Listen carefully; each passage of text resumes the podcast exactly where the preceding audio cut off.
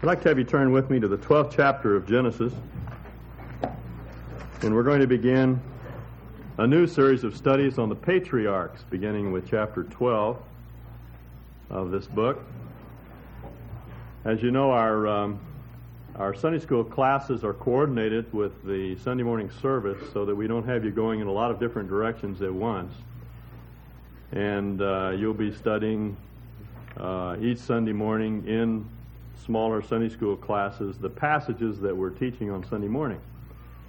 And hopefully, hopefully you'll get a chance to interact with one another and, and make more specific application of the passage in those groups. So if you're not in a, in a Sunday school elective group, uh, we'd like to encourage you to, to get in one and, and get the materials and get into the passage on your own before you come on Sunday morning. It'll make the Sunday morning study so much more uh, fruitful and helpful for you. Let's begin with chapter 1 of Genesis, and we'll read the first uh, nine verses.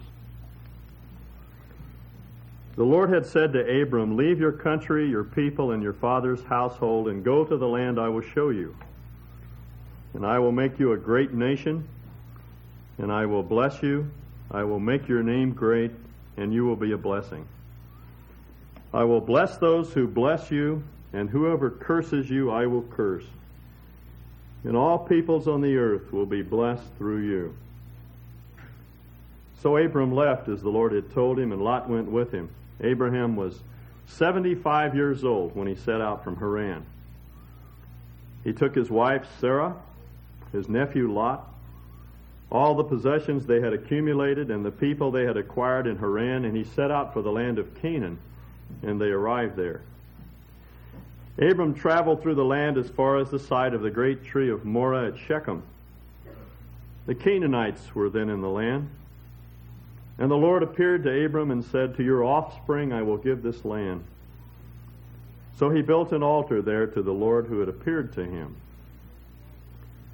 From there he went on toward the hills east of Bethel and pitched his tent, with Bethel on the west and Ai on the east. There he built an altar to the Lord and called on the name of the Lord. Then Abram set out and continued toward the Negev. Now, let me uh, take a moment to sketch in some of the historical background of, of this passage because, again, we need to understand these people lived in history. They were real, honest to goodness, sure enough, historical personages. And uh, understanding that, I think, helps us to identify with them. If Abram lived today, he'd wear cowboy boots or three three-piece suits or whatever, just like uh, just like we do. He was a historic figure, lived in time. And uh, with Abraham, we can begin to pin down specifically what that time was and what what life was like in Abram's time, because with Abram we can begin to put dates to things. Prior to Abram, uh, we can't date any of the individuals whose uh, whose stories appear in Genesis. We simply don't know when Adam lived. We don't know when uh, when Enoch lived. Some of the other great heroes in the opening 11 chapters of Genesis. We don't know when they lived, but we know approximately when Abram uh, what Abram's times were. He lived in what archaeologists call the Middle Bronze period, a period from about 2100 BC to 1500 BC, or about uh, 4,000 years ago. Abram lived in the early part of that period, right around the year 2000. That's a good round number to keep in mind. And we know what things were like during that time because people were literate. They were writing, and there's a vast body of literature that's available to us, so we know what, what Abram's times were like. For one thing, these people were very uh, very uh, sophisticated. They had a very complex uh, culture. They were building large buildings and temple complexes, large public buildings and private uh, buildings. Their homes were very spacious. The pyramids had been built for about 500 time, uh, about 500 years when Abram was born. So they were able to accomplish a great deal technologically. They were advanced medically. They had a, a, a very sophisticated knowledge of astrology, I mean, of astronomy. And um, they, they were literate, they could read and write. Uh, They were producing uh, beautiful objects of, of art. So they were a very civilized, very cultured people. Now, Abraham, we don't know much about prior to the time of, um, of his story here in Genesis 12. The name Abram, or, or names that sound very much like Abram, occur all over the ancient world in much of their literature. So it was a very common name, much like our name, John Smith. And uh, Abram was just a very ordinary fellow. He was probably a, a caravaneer.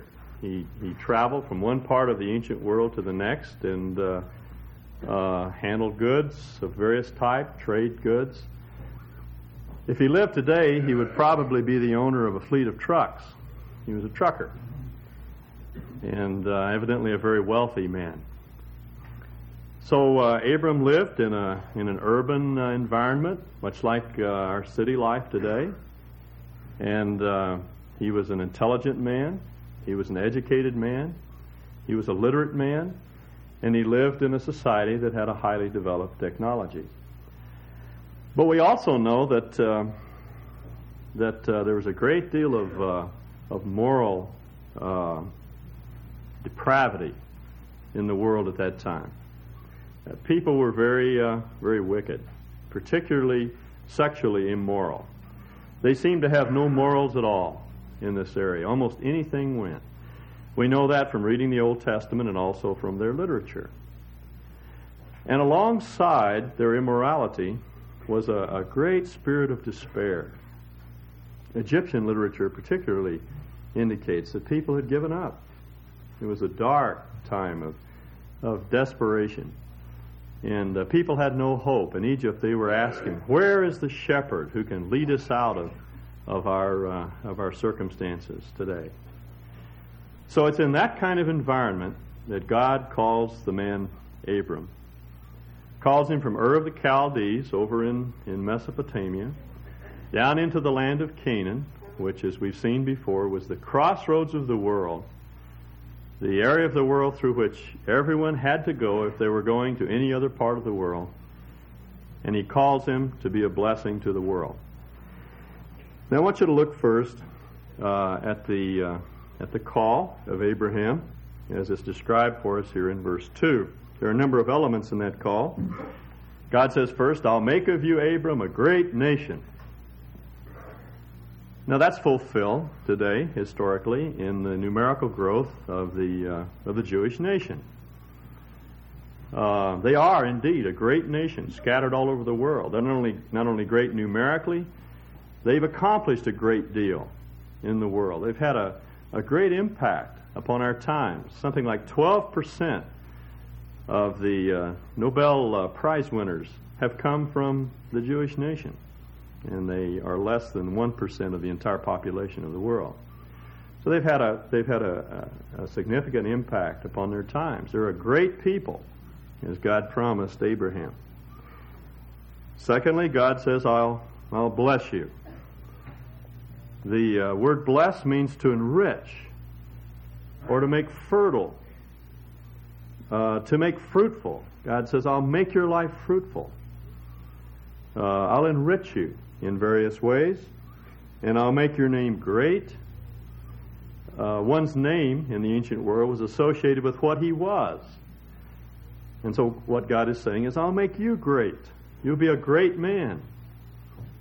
And that was historically fulfilled. As we know, Abram is a great man in three of the major religions of the world today, and everyone knows Abraham. They know who he is.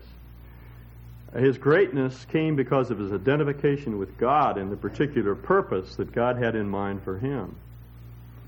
His greatness didn't lie in the fact that he was the world's greatest caravaneer, that he had uh, more donkeys than anyone else, that he made more money than anyone else in his profession, or uh, that his uh, uh, his uh, business uh, multiplied to the point that he held a monopoly on that on that particular service.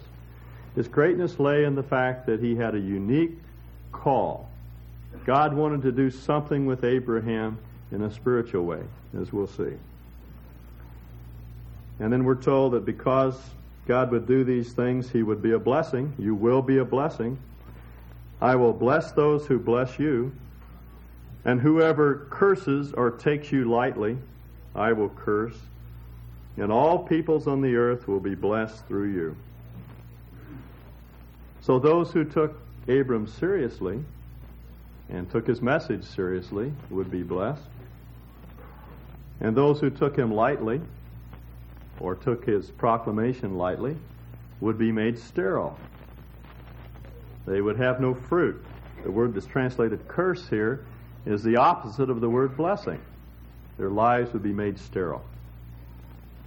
And through you, he says, everyone on the earth will be enriched. Now, there are, uh, are, a couple of observations that we need to make about this call. The first is that the call mainly has to do with things that God was going to do for him. And I hope you understand that that's, that's what it means to be a Christian. The Christian faith, the, the distinctive of the Christian faith is not, it doesn't lie in what we do for God. The thing that makes us unusual as Christians is that God wants to do something for us.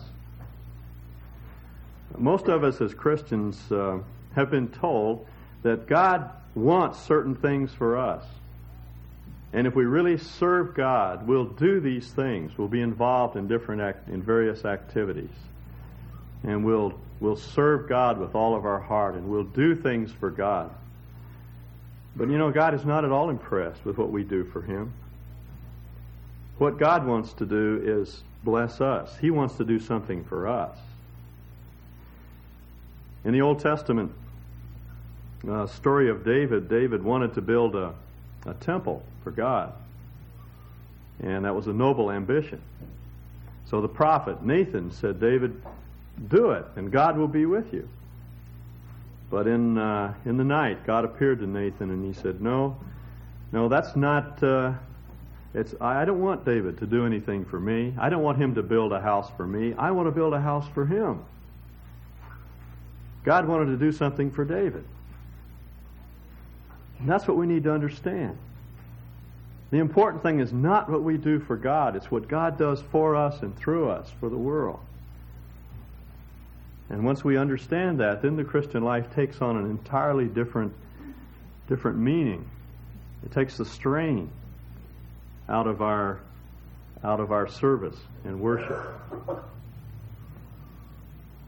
Yesterday or Friday, I was uh, up in the mountains looking for a, an Indian cave that someone told me about and uh, I was scrambling around uh, in some of that rim rock up to the uh, on the north side of Mayfield, and finally located some caves back in there, and uh, I had to climb up into one of these caves. And as I was sitting on the lip of the cave, looking down over the valley, I I started to think uh, about what might happen if I fell off. And there I was, all by myself, and suppose I broke my leg or sprained my ankle. How in the world would I would I get out. And about that time, someone in a little plane was flying overhead, and I thought, I know what I'd do. I'd go down to this snowfield, and I'd take some rocks, and I'd, I'd lay out a little sign, help. And they would know that I was in trouble, and they would they'd get someone to help me. And it struck me as I was thinking about that, that that's very often how we think of the Christian life. That we're down here on the earth, sort of slugging it out, serving God, doing the hard things that God calls us to do. And God's up there in his airplane, flying around, viewing us, and he's kind of available if we're in trouble. And if we get desperate enough, if we cannot get out of the fix that we're in, then what we have to do is send up a message, and then God somehow will get help to us. That's our concept of the Christian life. But that's contrary to what Scripture tells us. The Lord Jesus is not up there. He's not even alongside. He's here. He indwells us. He's the source of power in our life. And, God wants to fill us and flood us and enrich our lives and provide everything that we need. And once we understand that, the Christian life gets exciting. It's not what I do for Him that counts.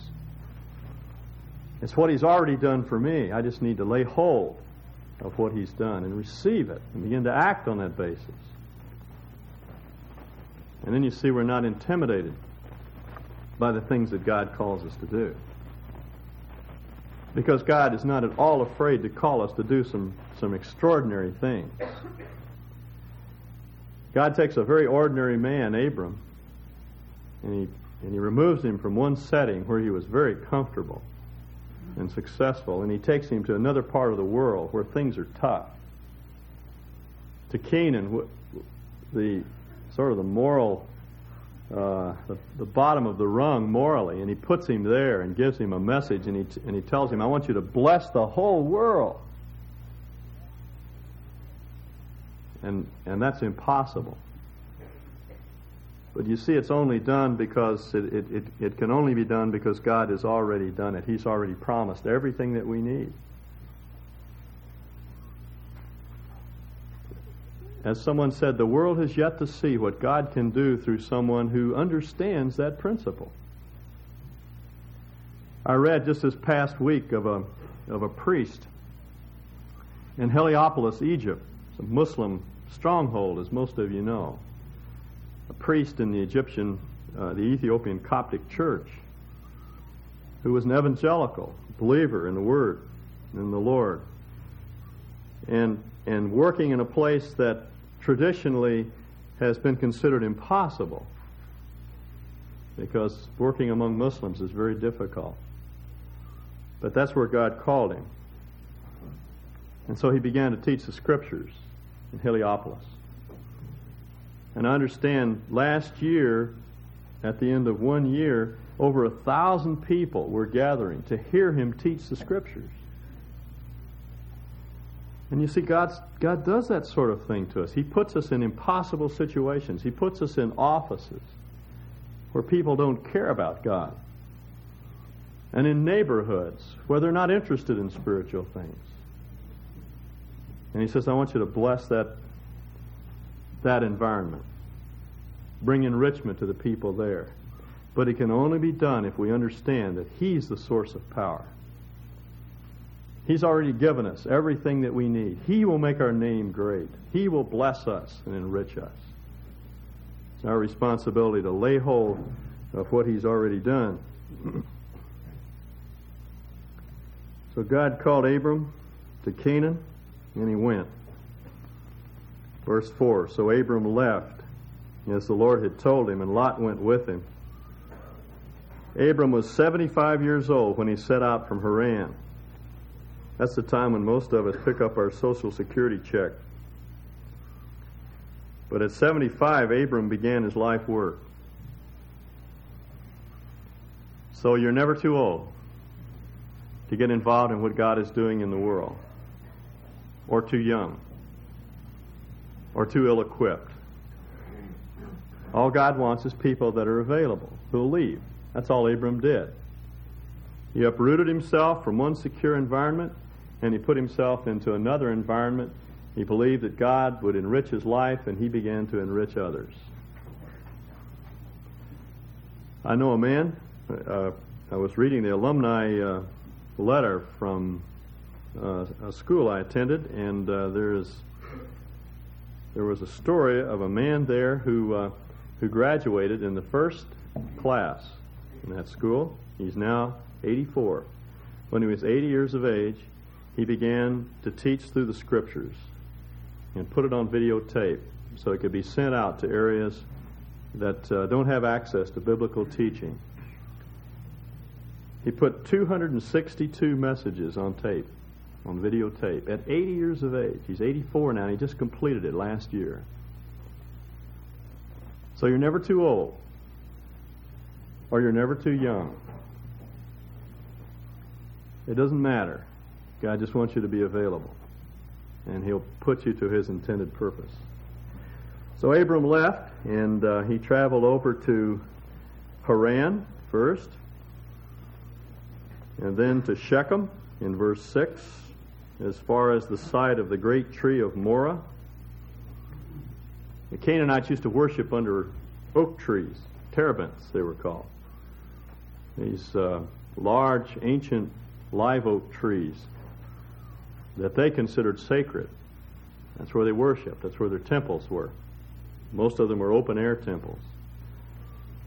And Abram brought his tent right in alongside the temple and he pitched it right there and he began to make proclamation. He began to call upon the name of the Lord. Right adjacent to a Canaanite temple. Archaeologists digging, digging at Shechem have found a series of temples built on that very spot. Probably around the configuration of the temple indicates that it was built right around that tree. So it was there for years and years.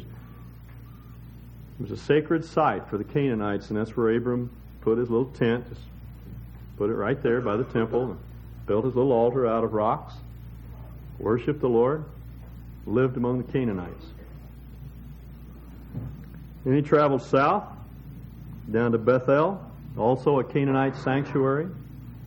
Word Bethel means the house of God. El was the high God of the Canaanites.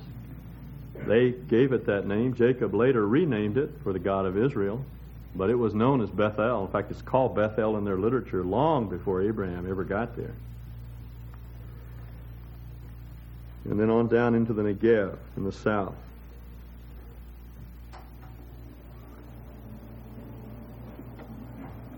God called Abram from Ur over here in Mesopotamia, and he traveled up through the Fertile Crescent up here to Haran, and he was there for a while till his father died, and then down into the land of Canaan, which is this strip of land here. Here's Shechem. Here's this little spot right here would be Bethel, Hebron, and the Negev. Beersheba was one of the cities in the Negev. And uh, you can see he's traveling in a straight north-south direction, traveling to the south. There are two main caravan routes through the land of Canaan. There's one over here along the coast that was called the Via Maris, which was the way along the sea. And then there was a ridge route that ran right along the top of the Judean hills. It was the major north-south route through the land of Canaan. All the caravans had to go right through there if they were going to Egypt. If someone said to us they uh, were traveling through Idaho and and they went from Nampa to Meridian to Boise to Mountain Home, you'd know exactly what they're talking about. They're traveling right down Highway 80. And that's what we're expected to understand by this, this passage, that he was traveling right down the major north-south route through which everyone had to go. And as he traveled, he put his little tent up and he built his altar and he made proclamation in the name of the Lord. He was preaching. He was evangelizing. The Old Testament is a missionary book, pure and simple. Describes how God revealed his plan to bring salvation to the earth, and then through his people, he began to bring blessing to the world by the proclamation of, of the good news that God loves people. God has done something about the problem that we face, our separation from Him. And that was the message that Abram proclaimed. And there are two things that we ought to observe. Number one, God put Abram right in the thick of things, right in the middle of Canaanite society, which is where we ought to be. That's where the Lord and the apostles were. They were right in the thick of things. The Lord didn't parachute in at age 30 and, and die on the cross. He was born in a barn, and he identified with us from the very beginning and uh, just lived right, right in the middle of all the squalor and all the moral awfulness of his time and made friends of sinners. He was always criticized for that sort of thing. The religious folk of his day just couldn't understand why he spent his time with sinners. And he explained it one time. He said, Well, um, a physician doesn't spend time with the well, he spends time with the sick. We used to sing a song when I was growing up about the doctor who fell into a well and broke his collarbone, and the rejoinder is, Why don't the doctors tend the sick and leave the well alone? Because we know that that doctors are supposed to, physicians spend their time with the sick. That's where Jesus was. He ate with publicans. Do you know who publicans are? Those were the Jews that had sold out to the Romans. It would be like uh, someone today who was a communist sympathizer or someone who sold secrets to the communists. And yet that's where Jesus spent his time, with people like that, because that's where the need was. And that's where we need to be, right in the thick of things. Our tendency as Christians is to isolate ourselves, spend all of our time with one another because that's where we're secure. But that's not where Jesus spent his time. And that's not where the apostles spent their time. And neither must we. We need to be right in the thick of things. We need to be making friends with non Christians. That's always a good question to ask ourselves. How many friends do I have in the non Christian world? People that I that know that I love them. People I really care about out there. Not just people that I witness to on a kind of hit and run basis. But how many friends do I have? People that I'm getting close to relationships that I'm cultivating with people out there. And you see, if we're going to do that, it involves some changes in our attitude.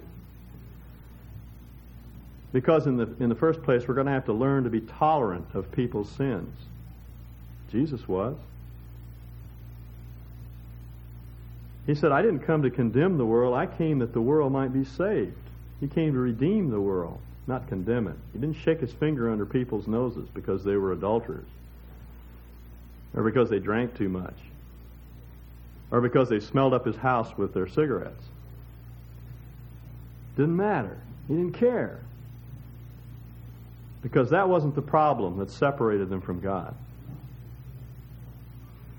Jesus said, When the Spirit of truth has come, he will convince the world of sin and righteousness and judgment. Of sin because they do not believe on me. That's what troubles God, is that people don't believe in him. And that's what ought to trouble us. Not that they do things that, that we consider to be sin. So we need to learn to accept people as Jesus did and be comfortable with people who sin if we're going to be the friend of sinners. And secondly, I think we need to be natural. I don't know what it is about us Christians, but whenever we start talking about religious things, we even change our tone of voice. And we shout at people. You know, we can talk about everything under the sun. Talk about sports, we can talk about politics, and we're just normal, ordinary, common people. But when we start talking about spiritual things, we get a kind of a holy whine in our voice, and we're just different. Why? Why can't we just be natural and genuine? And we also need to be transparent. We need to be honest about the fact that we sin too. You know, that's why we have a Savior, because we sin. And we should never be defensive about the fact that we sin. I sin. Don't you sin? I sinned this past week. I told you when I came, one of the things I was going to do to help you realize I was human is sin a lot. And I get irritated and harsh with Carolyn, and I do all sorts, I do the very same things that you do. We're just men and women. And we need to face the fact and be real with people. It doesn't turn people off. What turns them off is when we act as though we have it all together. And we don't need a Savior. Now, it is true that our character is important. We're going to talk about that in a minute, but we just need to face the fact that we are going to fail. I was speaking at the Firs one time, and lady came uh, up after I was talking about just being real in relationships with non-Christians, and she came up afterward and told me that she had gotten into a big fuss with her husband, who's a very well-known Christian leader in that area, and so is she. She's a Bible teacher there, and uh, she was really mad, and she was going through the kitchen, slamming cabinet doors and swearing at the top of her lungs. She was really angry. And as she went by the screen door, there stood her neighbor with a cup of sugar in her hand the neighbor she'd been witnessing to for the past three or four months. And she just opened the door, invited her in. She said, Boy, I'm sorry. I, I really got mad at my husband this morning because of some dumb thing he did. And this is what I am. You can see what I am and why I need a Lord. And later led that person to Christ.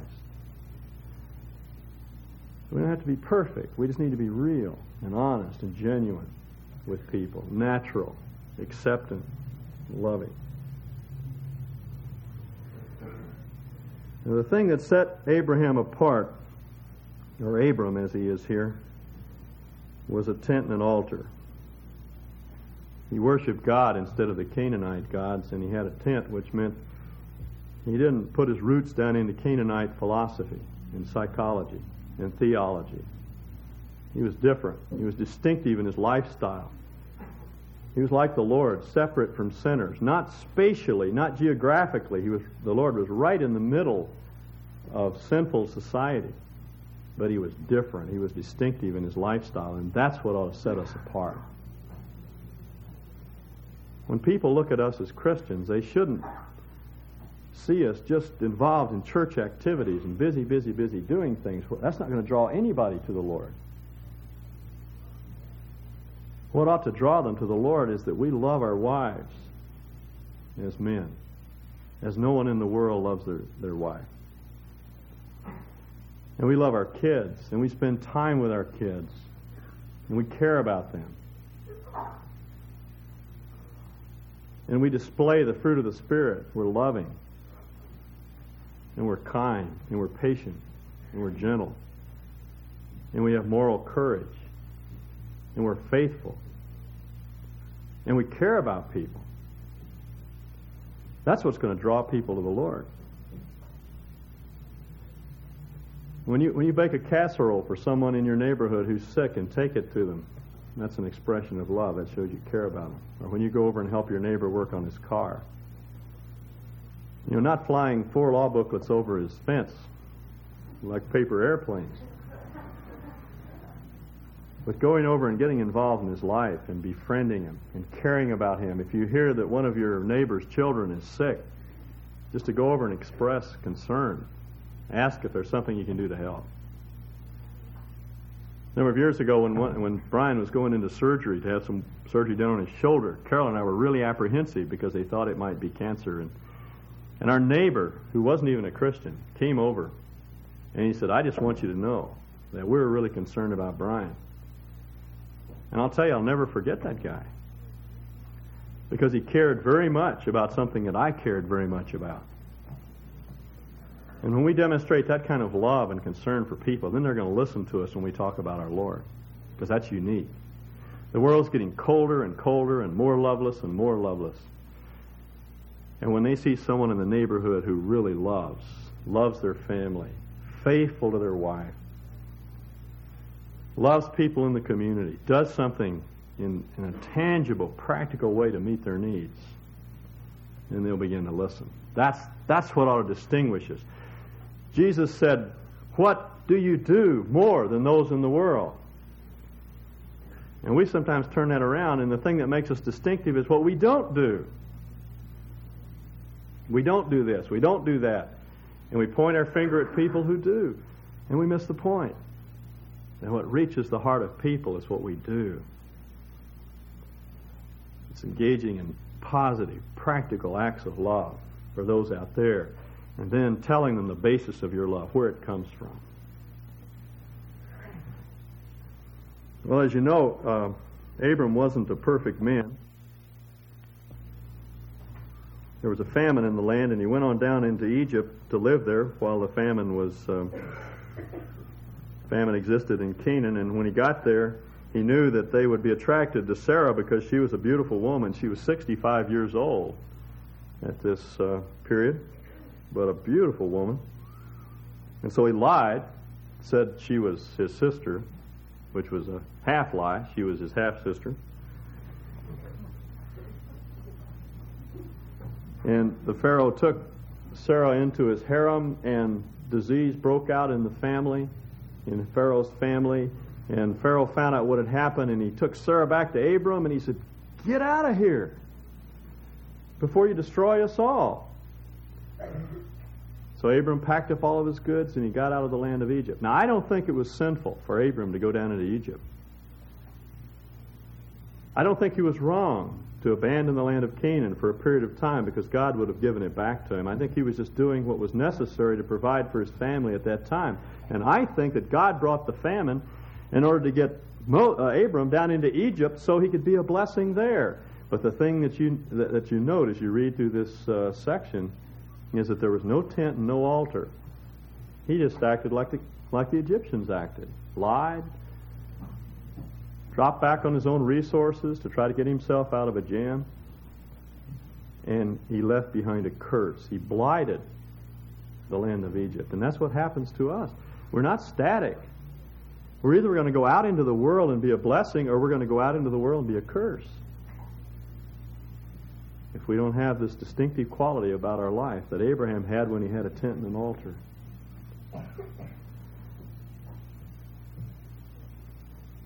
You know, Jesus said, You're the salt of the, of the earth. And if the salt loses its savor, it's, it's good for nothing but to be trampled underfoot. Now, what he meant is that if we don't act like salt, then the world will despise us. And you know, that's what's happening today. That's why so many of the privileges that churches have enjoyed in the past are being taken away. It, there used to be a time when the world recognized that the church was a, was a powerful agent in society. It was like salt. It arrested the spread of corruption as, as believers went out into the world and, and loved people and made proclamation of the gospel. Society changed, but we're not salty anymore, and, and so the world just despises us, and they're trampling us underfoot, and that's why they're taking away many of the privileges that we've enjoyed in the past, our tax exempt status and other things. And let's remember, those are privileges, they're not rights. We don't have the right to demand them. They're privileges that were given to us by, by our government because they saw the impact of the church on society. The way to get them back is not to demand them as rights, but to become salty again. To get back out into society and be what God has called us to be. You see, that's the option we have. We're either going to curse the world or we're going to bless it choice is ours. Now, I'd like you to do something. Um, when you teach the scriptures, you're supposed to make application. And sometimes we think because we have made application in the teaching, we've made application, but we haven't. You haven't applied the scriptures till you act on it. And so I would like to encourage all of us, myself included, all of us, to start acting on the basis of this truth. If you open up your bulletin, you'll see a little box in the right hand corner. It says response to God's word with, two, with uh, number one and number two. And on by number one, I would like for you to write down the name or the initials of one non Christian that you know. Perhaps you don't know them well at all, but you would like to get to know them. And then number two, would you write down some specific steps that you're going to take this week to get to know that person better and to genuinely be a friend to them? Perhaps it's some action that you know you need to take that would seal that relationship. And we're going to take about three minutes and ask you to think that through. You may have more than one person that's on your mind right now. If so, put their names down. But be concrete and specific about the action that you'd like to take. And remember, you have all the resources of God to take that action.